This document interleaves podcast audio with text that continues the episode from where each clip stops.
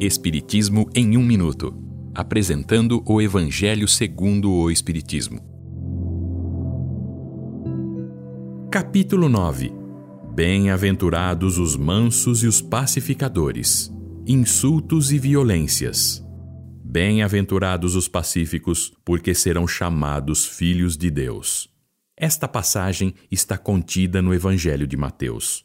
Com esta frase, Jesus faz da calma, da paciência e da doçura uma lei e condena a violência, a raiva, o rancor, a agressividade e qualquer ofensa que se possa usar contra o próximo. Todo insulto ou palavra ofensiva é a expressão de um sentimento contrário à lei do amor e da caridade. Por sua vez, nas relações entre os homens deve haver entendimento, união e fraternidade. A caridade deve ser a primeira lei de todo cristão. Bem-aventurados os que são brandos, porque possuirão a terra.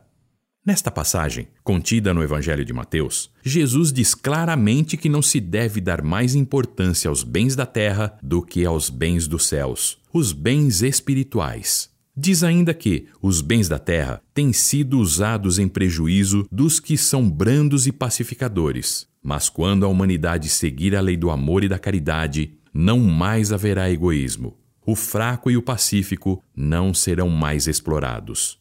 E de acordo com a lei do progresso, os maus serão afastados, e a terra se tornará um mundo feliz. Esta é uma livre interpretação. Livro consultado: O Evangelho segundo o Espiritismo de Allan Kardec, edição 3, em francês.